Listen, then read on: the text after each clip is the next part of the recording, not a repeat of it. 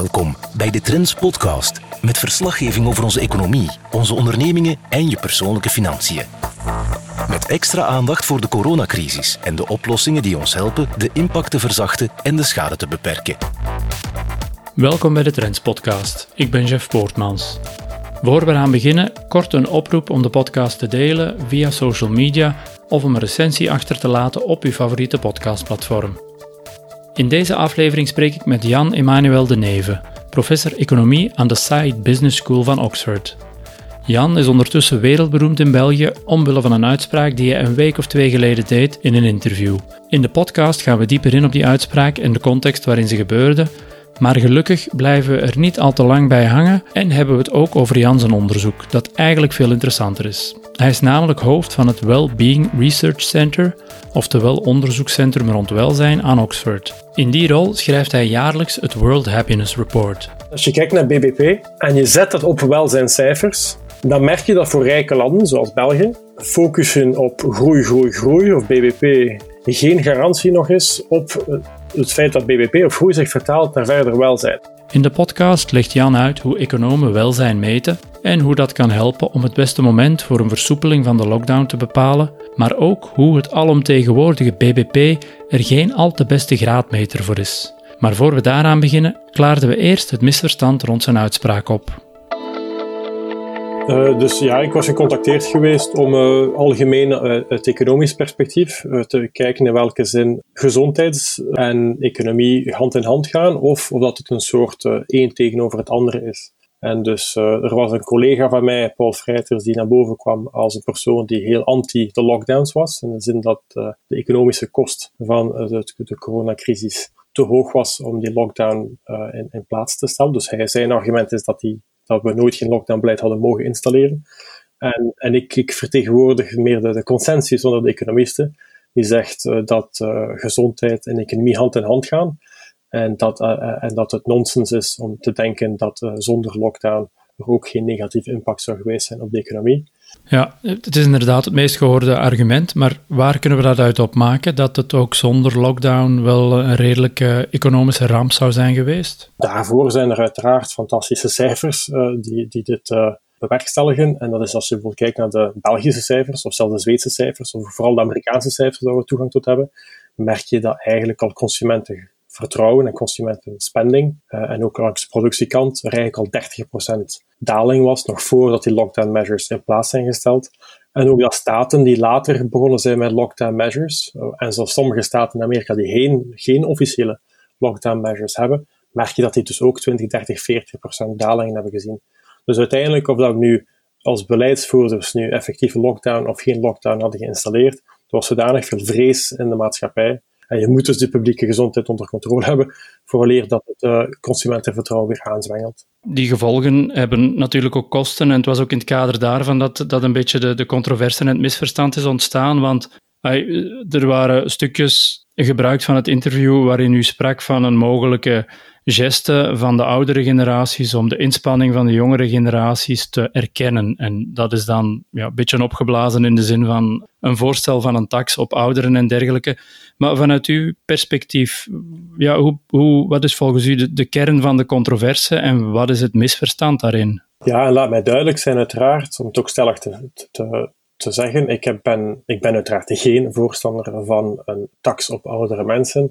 Dat is natuurlijk een ongelukkige uitspraak in de marge van een lang interview. Dat ging voornamelijk over iets anders. Het heeft duidelijk een gevoelige snaar geraakt. En zoals u aangeeft, het steunt op het feit, wat ik toen ook aangaf in het origineel interview, dat je merkt dat er een aantal statistieken zijn die heel moeilijk zijn voor mensen om effectief om te zetten in beleid. De volgende feiten zijn cruciaal hier. Enerzijds, de coronavirus heeft veel meer impact op oudere mensen, dus mensen met verlaagd immuunsysteem. En dus dan zie je dat mensen boven de 80 jaar 10% sterftecijfer hebben, terwijl dat mensen tussen de 20 en de 30 jaar dat maar 0,03% is, dus een verschil van 300. En dus je ziet dat oudere mensen veel meer gevoelig zijn.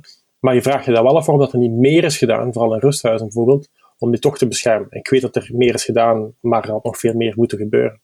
Ja, dus dat is de voornaamste bevinding rond de gezondheidsgevolgen van het coronavirus. Maar er werd jullie dan ook gevraagd om dat af te zetten tegen de economische gevolgen. Hoe moeten we dat erbij betrekken en wat zijn volgens jou de voornaamste nuances om daarin mee te geven? De economische impact van het coronavirus en het beleid dat daar is op gevolgd, is natuurlijk dat de jongere generaties daar meer van afzien. Dus iedereen ziet af van de lockdown, maar sommige mensen meer dan anderen. En je merkt dat op economische basis en dat vertaalt zich dan naar mentaal welzijn.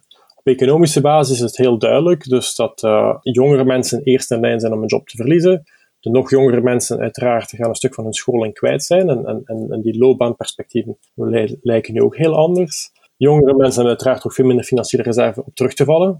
Dus de situatie is zo, en wij zien dat dus in de data ook. Dus ik heb hier toegang tot data voor Engeland, en je ziet dus die financiële stressors, die financiële stressen, objectief, zijn een stuk hoger voor de jongere generaties. En dus je ziet het grote verschil dan, hè? Dus langs de ene kant het virus is veel meer, pakt de oudere generaties harder aan, maar de economische impact is vooral voor de jongere generaties. En ik denk dat het is die gevoelens dus naar dat originele interview voor toch heeft geraakt. En dan merk je inderdaad reacties, hè? Heel heftige reacties van de oudere generatie. En uiteraard veel meer support van de jongere generaties hieromtrent. Het is zoals je zegt, de cijfers zijn er, zowel rond de sterftegraad bij de ouderen als de economische impact op de jongeren. En de verschillen tussen die twee. Maar je stelde ook in een recent opiniestuk dan dat die cijfers in sommige gevallen iets te weinig wegen op het beleid of te weinig in rekening worden gebracht. Ja, ten eerste, hoe komt dat volgens jou, denk je? En welke rol zouden ze wel naar de toekomst toe moeten spelen om toekomstig beleid voor deze crisis uit te stippelen? Wel, ik denk dat we een beetje een one-size-fits-all beleid hebben gehad. Dat is natuurlijk gemakkelijker en discrimineert niet. Maar de verschillen zijn zodanig groot tussen inderdaad de sterftecijfer en de economische impact langs de andere kant, dat het toch wel noodzakelijk is om na te denken over manieren om toch meer een gefaseerde of een gesegmenteerde exit te organiseren. En dat merk je dan ook. Ik heb collega's die dat in heel veel detail hebben uitgewerkt. Hier in Engeland heb je professor Andrew Oswald. In Amerika heb je een team van mensen rond Daron Acemoglu. En zij hebben alle cijfers bij elkaar geplakt en gemodelleerd in welke mate de lockdown het beste kan verlaten worden. En elke versie die het haalt hier heeft een zekere segmentatie rond generaties. Met andere woorden, oudere generaties moeten beter beschermd worden. En jongere generaties moeten misschien vroeger gelost worden, vroeger terug de economie doen aanzwengelen, vroeger opnieuw beginnen consumeren. Andrew Oswald had een voorstel van laat eerste 20 tot 30 jaar vrij, als je het zo kan stellen.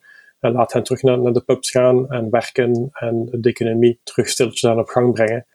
En dan zie je wat er gebeurt. Dan 2 weken later misschien de 40 tot 50 jaar en 50 tot 60 jaar. Is dat haalbaar? Ik weet het niet. Maar het is wel duidelijk dat er meer creatief moet worden nagedacht over de manier waarop je die grote verschillen in leeftijd kunt integreren in beleid. Ja, het klinkt eigenlijk ook vrij logisch als ik het je zo hoor uitleggen van ja, waarom hebben we er zo nog niet over nagedacht? Ja, inderdaad, laat de jongeren vroeger los. Het is dan misschien wel oneerlijk. Enfin, oneerlijk, ja, nee, want het is voor de ouderen hun bescherming wat langer te kunnen houden. Maar ja, heb jij enig idee waarom dat er nog niet op die manier onder beleidsmakers daarover is nagedacht? Of heb jij al zicht op dat ze dat wel aan het doen zijn? Ik denk 2-3 redenen. Oudere generaties wegen zwaar op beleid, hebben veel invloed.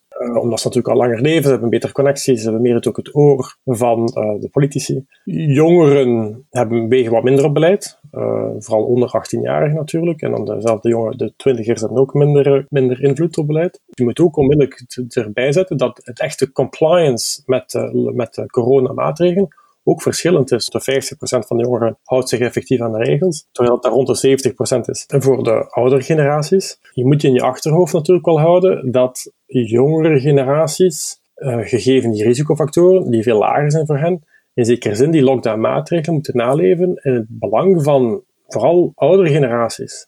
Terwijl de oudere generaties die lockdownmaatregelen naleven, vooral in een stukje eigenbelang, en het is ook.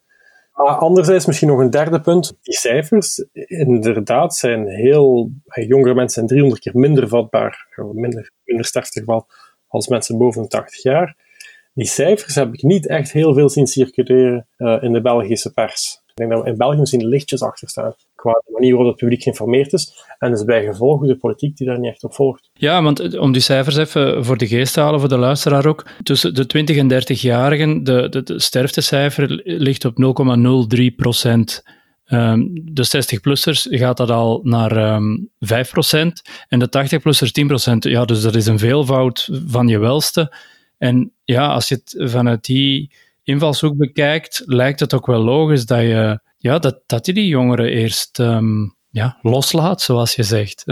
Absoluut. En ook misschien nog een ander feit. Het hakt een beetje terug naar waarover we het daarnet hadden, maar mentaal welzijn. Dus we hebben de economische impact op jongeren is a priori algemeen gezien wat groter. Ze gaan er ook langer mee moeten leven natuurlijk met de impact en de consequenties van het coronabeleid. Maar het mentaal welzijn, dat is mijn eigen onderzoek. Dus we hebben cijfers daaromtrent en het is echt wel schrijnend natuurlijk. Hè. Dus iedereen ziet af, levenstevredenheid is naar beneden gekomen, maar veel sterker nog voor jongere generaties. Dus de cijfers voor Engeland liegen er echt niet om. Algemeen gezien zijn de Engelsen rond de 7,2 op 10 qua levenstevredenheid. Terwijl dat de jongeren in deze coronacrisis gezakt zijn naar 5 op 10. En de oudere generatie is gezakt naar 6,5 op 10. En als je dan meer gaat kijken naar meer specifieke zaken, zoals depressie of angst of ook suïcidale gedachtegoed, merk je dat dat 2 keer zo hoog is als bij de jongere generatie. Die economische impact die we zien op de jongere generaties vertaalt zich effectief naar mentaal welzijn ook. Ja, en daar zijn we meteen eigenlijk bij jouw onderzoeksdomein. En het is ook vanuit die invalshoek dat jullie een paper hebben geschreven die probeert om specifiek vanuit dat welzijnsoogpunt er proberen achter te komen welk het ideale moment is om de lockdown te versoepelen. Ja, hoe zijn jullie op dat idee gekomen? Of was dat een bepaald raamwerk dat al bestond en waar jullie de cijfers van deze crisis maar moesten ingieten om dan tot een soort oplossing te komen? Of hoe is dat precies in zijn werk gegaan? Wel, het volgende. Wij zitten natuurlijk al als een groep economen die al een tijdje, of toch 10, 15 jaar, aan het werken zijn op de empirische wetenschap rond menselijk welzijn. Maar vanuit een economisch en econometrisch perspectief zijn er een aantal ideeën die naar boven gekomen zijn over de laatste jaren, waaronder ook in welke mate kunnen al die cijfers en die analyses dienen tot beleid. Hoe kunnen ze beleidsmakers helpen tot evidence-based policy? Want ondertussen is de empirische wetenschap van omtrent het welzijn echt wel heel gegroeid en in zekere zin ook matuur. Dus we hebben op elk aspect van menselijk leven hebben we wel kunnen we ondertussen cijfers plakken. En dus wat we eigenlijk hebben gedaan is die notie van wanneer die lockdown los te laten of wanneer de lockdown installeren, dus je kan het van beide kanten bekijken. Hoe ga je daar als beleidsmaker mee aan de slag om daarover na te denken op een systematische manier? Om al die aspecten die erbij komen, die heel complex zijn, om allemaal te kunnen gieten in één model, maar ook een model dat uiteindelijk toch het uiteindelijke doel nastreeft. En dat is, als ik mag stellen, toch het welzijn van de mensen, van de bevolking. Hoe kun je die welzijncijfers dan gebruiken? Hoe kun je een groot beleidskwestie optimaliseren op welzijn? Ja, jij stelt de vraag, maar hoe doen we dat? Meer kijken naar welzijn en dat meer laten meespelen in beleid. En wat moet er daarvoor veranderen ten opzichte van hoe we het nu doen? De sleutel hier is om een soort common currency, een gemeenschappelijke deler te vinden, of een eenheidsmunt, die al die verschillende domeinen kan samenbrengen. Dus wat dat je hoorde in de kranten, waren dan de virologen, of de mensen, de medische wereld, die zeiden van ja, zoveel mensen gaan sterven, en je moet dit doen. Dan heb je de traditionele economen die zeggen ja, maar dat gaat ons zoveel in bruto nationaal product kosten. Is het dat wel waard? En dan krijg ik een hele simpele beredenering van oké, zoveel mensenlevens, dat inkomensverlies, dus dat gaat ons x aantal euro's kosten per mensenleven en dat is het waard of is het niet waard. Maar dat is echt wel heel kort door de bocht natuurlijk, want er zijn heel veel andere zaken die ook meetellen. Bijvoorbeeld het feit dat inkomenverlies is, dat is niet puur inkomenverlies, er is ook een stukje, of een groot stuk in het geval van Engeland, mensen die hun job verliezen. En mensen die hun job verliezen veel meer als enkel hun inkomen. Ze verliezen ook een stuk sociaal netwerk, ze verliezen identiteit, ze verliezen routine. Er zijn ook een aantal goede zaken aan die lockdown. Het feit dat mensen nu niet in de files moeten staan en geen lange commute hebben, is een positieve. En we weten uit menselijk welzijnstudies dat voor elke minuut die je uitspaart qua file, is dat het psychologisch equivalent van €1. Dus een minuut in de file is €1 in welzijnsgevoel, om het zo maar te zeggen. Absoluut. Dus dat soort zaken. En op alle zaken die tellen, want je hoorde iedereen zo andere aspecten brengen. En ook mensen zoals Greta Thunberg natuurlijk, van tja, deze lockdown is natuurlijk goed voor CO2-emissies die naar beneden komen. Zelfs dat, de impact op menselijke gezondheid en hun welzijn, kunnen we ook bemeten. Dus we hebben eigenlijk een model gemaakt zodat je al die elementen inkomen, jobs, scholen die open gaan of dicht gaan, maar uiteraard ook het aantal doden die vermijdt door die lockdown-measures, samenbrengen dankzij de cijfers rond levenstevredenheid en de impact die elk van die dimensies heeft op levenstevredenheid. Ja, en welke waren dan de belangrijkste elementen? Welke wogen het zwaarste door in jullie model of hadden de grootste impact op de uiteindelijke uitkomst? De grote die eruit komen zijn uiteraard mensenlevens. Uiteindelijk heel belangrijk ook naar dat intergenerationele aspect. We kijken niet zomaar naar mensenlevens. Van zodra je begint te werken met cijfers, ga je heel rap uiteindelijk werken met levensjaren. En dat is uitermate controversieel, want dan ga je uiteraard een groep die gemiddeld 50 of 60 jaar nog te leven heeft, weegt dus veel zwaarder door in dit soort analyse. We gaan ervan uit dat de gemiddelde levenstevredenheid van de Engelsman en ook van de Belg 7 is. En dus als je een levensjaar verliest, verlies je dus 7 op 10 voor 1 jaar. En dus als je 10 jaar verliest, dan heb je 70 punten die je kwijt bent. En je verliest iemand die 20 jaar is, maar die heeft gemiddeld nog 60 jaar te gaan. Ja, dan verlies je natuurlijk 60 maal 7. Daarin merk je dat eigenlijk in de modellen dat beleidsmakers gebruiken, en ook het model dat het raamwerk dat wij naar voren hebben geschoven, zit daar een heel sterk intergenerationeel aspect in, dat ik goed kan begrijpen, niet evident is voor vele mensen. Want als ik die analyse heb gelezen, inderdaad, al die elementen, ten eerste hebben jullie de opdeling gemaakt kosten-baten, en jullie eenheidsmunt daarvoor zijn zogenaamd die welzijnsjaren. En dat is bijvoorbeeld net die 7 die jij noemde voor België en Groot-Brittannië. Absoluut. Dus als je dan kijkt, de belangrijkste factor in dit raamwerk, uiteraard is het aantal doden die je vermijdt door lockdown in te gaan, of de extra doden die je creëert of genereert door lockdown bijvoorbeeld vervroegd te lossen. En dus elk levensjaar is dus het equivalent van een 7 of een 7,5. Ja, om dat even heel concreet te krijgen voor mezelf en ook voor de luisteraar. Dus al die factoren, al die kosten en baten, hebben jullie proberen te vatten in die welzijnsjaren. Zou je mij eventueel eens een keer stap per stap kunnen uitleggen? Bijvoorbeeld, een van de baten is inkomen. Hoe jullie inkomen hebben vertaald naar die eenheidsmunt van een welzijnsjaar. Hoe moet ik me dat voorstellen? Hoe gaan jullie daarmee aan de slag? Wel vrij eenvoudig uiteindelijk. Hè? Dus je kijkt naar de mate waarin dat inkomen levenstevredenheid beïnvloedt. En dan zie je dat voor een gemiddeld loon van £20.000, pakt €25.000, dan merk je dat daar 1% bij doen qua loon, dat een positieve invloed heeft op levenstevredenheid van ongeveer 0,003 op een schaal van 1 tot 10. Dus uiteindelijk niet zo heel veel. Dus met andere woorden, het is een analyse van hoeveel heeft dit bepaald domein, in dit geval inkomen, impact op menselijk levenstevredenheid. En het is die coëfficiënt, impact van bijvoorbeeld 1% extra inkomen op menselijk levenstevredenheid. En dan kijken van hoeveel dat we inkomen dat we effectief denken van te kunnen genereren door de lockdown te verlossen vandaag in plaats van morgen. Dus 0,003. En dan kijken we naar hoeveel inkomen zouden we kwijtspelen moesten we de lockdown verlengen. En dat ik gewoon maal het cijfer gedaan om dat te vertalen in wellbeing years, of wellbeings, of welzijnslevensjaren. En dan doen we ook zelfs voor het volgende aspect, de volgende dimensie, is dan mensen die hun job verliezen. En dus dan merken we dat daar eigenlijk het cijfer veel groter is op levenstevredenheid. Dus als je job verliest, dan denk je is dat 0,7 op een schaal van 1 tot 10, qua levenstevredenheid, dat je kwijt bent. En dus dan kijken we van, hoeveel mensen verwachten we dat die hun job gaan kwijtspelen? Moesten we de lockdown nog verlengen naar 1 juni of naar 1 juli of naar 1 augustus? En dus dan berekenen we dat ook. Dus als je dan bijvoorbeeld 500.000 Engelsen hebt, die extra hun job verliezen voor pakt een jaar, dan merk je dus ook, dat is 500.000 man die 1 jaar aan 0,7 op een schaal van 1 tot 10 levenstevredenheid kwijtspelen. Dus we hebben effectief alles kunnen omzetten in welzijnsjaren. En ja, uiteindelijk was het met de bedoeling om tot een resultaat te komen van welk de meest optimale moment zou zijn om hem te versoepelen. Ja, wat was jullie resultaat? Wel, het belangrijkste is het framework. Dus mensen toelaten om te kunnen denken in een common currency van welzijn, levenstevredenheid. Dus de bedoeling is dat mensen spelen met het idee en het model, maar onze cijfers suggereren toch tegen 1 juni dat er toch door die gefaseerde exit er absoluut mag komen. En je ziet ook dat de politiek daar eigenlijk een stukje op voor is.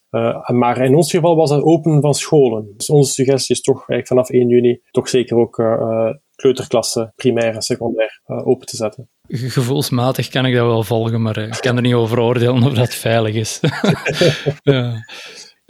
Hoe is die omslag voor jou verlopen in jouw carrière? Dat je toch meer oog bent beginnen krijgen voor dat welzijn en van dat ook te kunnen bevatten in een raamwerk en in definities waar je wel mee aan de slag kunt, maar die ruimer en breder zijn dan puur dat kwantitatieve? Wel, ik denk een intuïtie, dat waarschijnlijk gevoeld wordt door vele mensen, dat wat dat uiteindelijk wel telt, is het welzijn van de mensen. Zijn ze tevreden over hun leven? Op de manier dat zij het zelf ervaren. En dus bij mij persoonlijk, mijn verhaal daar is simpel. Ik denk in 2009 of 2010 was er een grote dataset waar ik mee aan het werken was. En daarin zat een vraag. En die ging over, op een schaal van 1 tot 10, hoe tevreden bent u over uw leven?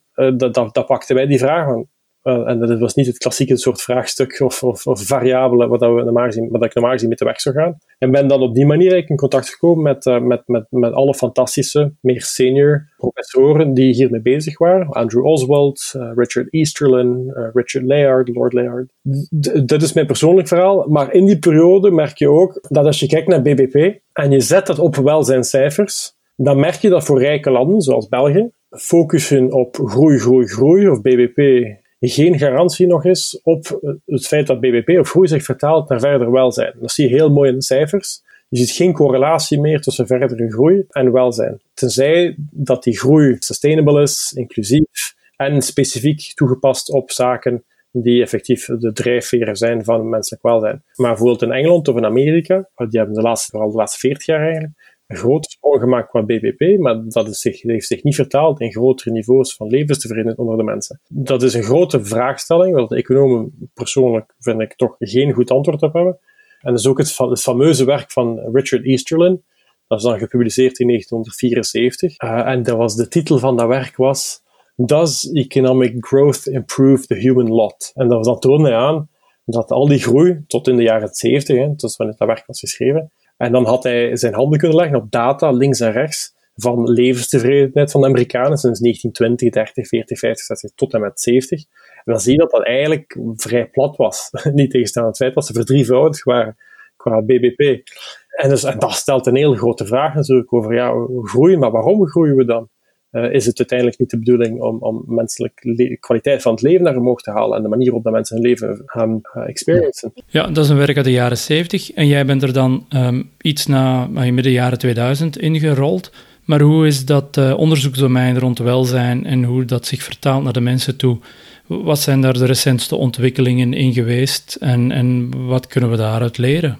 Ondertussen zitten we heel veel verder natuurlijk met dit soort werk. Dus ondertussen zitten we niet enkel aan heel goed inzicht ondertussen en een empirische grip hebben op wat zijn de drijfveren van menselijk welzijn. Dus niet enkel economie uiteraard, of niet enkel inkomen. Maar we hebben ondertussen ook al een heel goede grip op het feit van, wat gebeurt er als je menselijk welzijn kunt veranderen? Dus als menselijk welzijn toch naar omhoog gaat, bijvoorbeeld als een werknemer gelukkiger is, wat is dan de impact van welzijn? Dus dat subjectieve aspect, in welke mate heeft dat objectieve impact op menselijk gedrag? Wat zijn de positieve impacten daarvan? En dan zie je dus dat mensen die gelukkiger zijn langer leven. Dan zie je dat mensen die gelukkiger zijn productiever zijn en ook beter doen op langere termijn economisch gezien.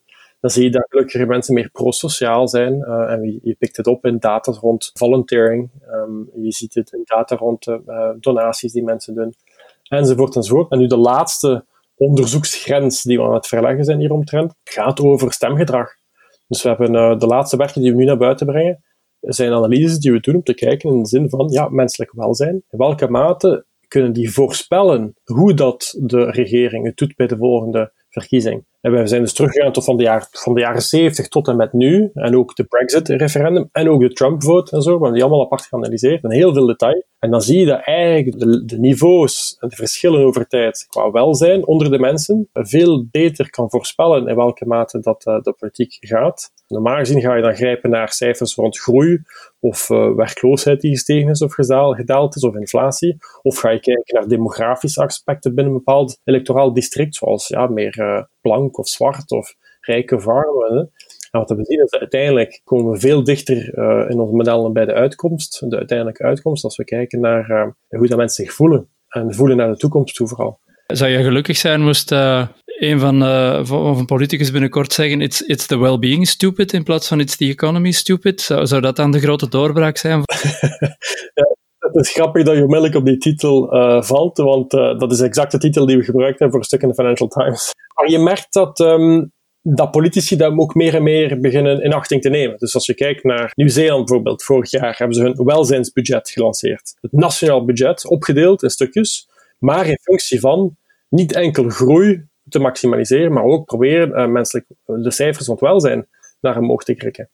En dat is geen revolutie, maar dat is echt wel een evolutie in de juiste richting. Je ziet ook in Schotland de First Minister, of in Finland, of in IJsland. En misschien geen toeval, maar het zijn allemaal dames die de regeringen leiden. En je ziet dat daar heel veel meer aandacht wordt gegeven aan, oké, verder dan BBP denken. En hoe kunnen we welzijn effectief naar boven trekken? Ik denk dat dat fantastische beleidsmakers zijn. Opnieuw enkel dames blijkbaar. Maar dat leeft ook onder de mensen. Want mensen ook door die notie van groei, dat niet noodzakelijk zich vertaalt in meer welzijn. Maar als er één implicatie van is bijvoorbeeld veel meer investeren in de sociale infrastructuur van de maatschappij, die niet noodzakelijk naar boven komt in het BBP, maar die enorm belangrijk is voor het menselijk welzijn en de statistieken daaromtrent. Ja, daar verwees jij ook naar, want uiteindelijk, om terug te komen tot de situatie van vandaag, er zijn kosten, zware kosten bij deze crisis, die gedekt gaan moeten worden door hogere belastingen en of grote, langdurige leningen. Maar ja, dat geld kan wel geïnvesteerd worden om ons uit de crisis te halen. Vanuit jouw onderzoeksdomeinen, vanuit jouw standpunt, wat zouden daar de voornaamste investeringen in kunnen zijn om niet puur dat kwantitatieve BBP terug op peil te krijgen, maar ook om dat welzijn onder de mensen op peil te krijgen en eventueel te verhogen? Het beste antwoord daarop is een pragmatisch antwoord. En dat is, in Nieuw-Zeeland hebben ze die oefening gemaakt vorig jaar rond hun welzijnsbudget. En wat je dan ziet is, oké, als je gaat kijken in budget in functie van welzijn, dan waren er 5-tal verschillen tegenover een klassiek budget. En opnieuw, dat is dus niet met het BBP in achting, maar puur met welzijn in achting. En hebben ze dus een groter budget gestoken, of ze hebben een budget voor mentale welzijn, dus mensen depressie en angst, om daar iets meer te kunnen doen. Dus daar is het budget verhoogd. Tweede aspect was domestic abuse, en daar is meer aan gedaan. Een derde aspect was child poverty. Opnieuw, iets dat helemaal niet zou opkomen als je heel goed op child poverty gaat aanpakken. Ja, dus niet is dat je gaat zien in de BBP, maar dat enorm belangrijk is voor welzijn natuurlijk. En opnieuw investeren in toekomstige generaties. Een vierde aspect was inderdaad durabiliteit, dus lange termijn denken en dus renewable energy en dat soort zaken. En dan een laatste aspect, specifiek uiteraard van Nieuw-Zeelanders, was de culturele integratie van de Maori. Dus je ziet dus een soort oefening maken rond, oké, welzijn, wat zijn de drijfveren van welzijn in uw maatschappij?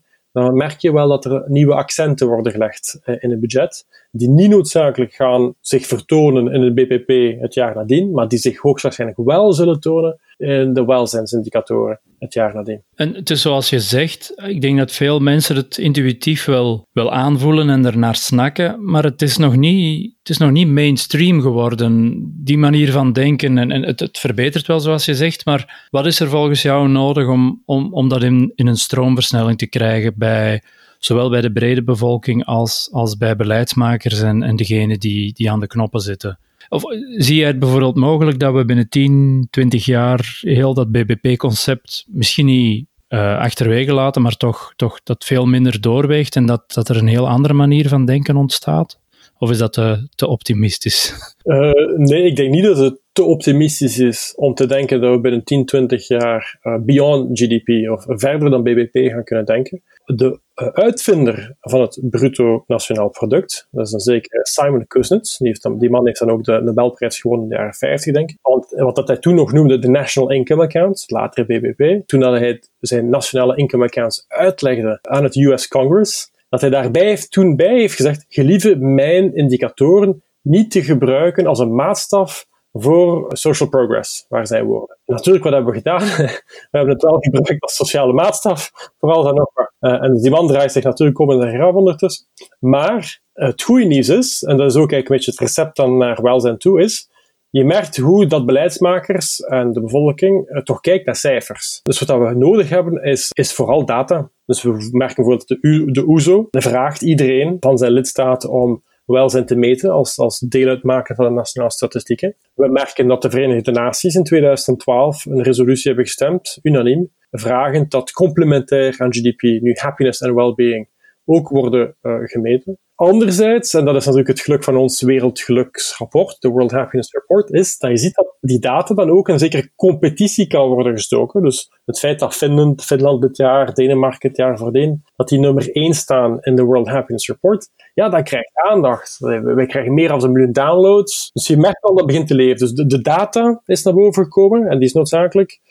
Die rankings brengen de aandacht. Mensen hebben het intuïtief door, dat we nu op niveaus zijn gekomen in de rijkere landen, dat we meer complex moeten nadenken over groei. En de politici beginnen door te hebben. En hopelijk hebben ze binnenkort ook door dat het uiteindelijk ook het beste is voor hun eigen belang, in de zin van herverkozen te worden. En dus ik denk, het begint te groeien. Dus het feit dat je nu een aantal landen hebt met visionaire leiders, zoals die Jacinda Ardern in Nieuw-Zeeland, en de mensen in Finland en de dame in IJsland. Dus het begint te groeien. Het is fantastisch voor mij om dat te zien en daarin kunnen mee te spelen. Oké, dat is een mooie noot om op te eindigen, denk ik. Hartelijk dank voor jouw tijd en inzichten en ja, veel succes nog met het verdere welzijns- en geluksonderzoek. Dank u. Tot zover deze aflevering van de Trends Podcast.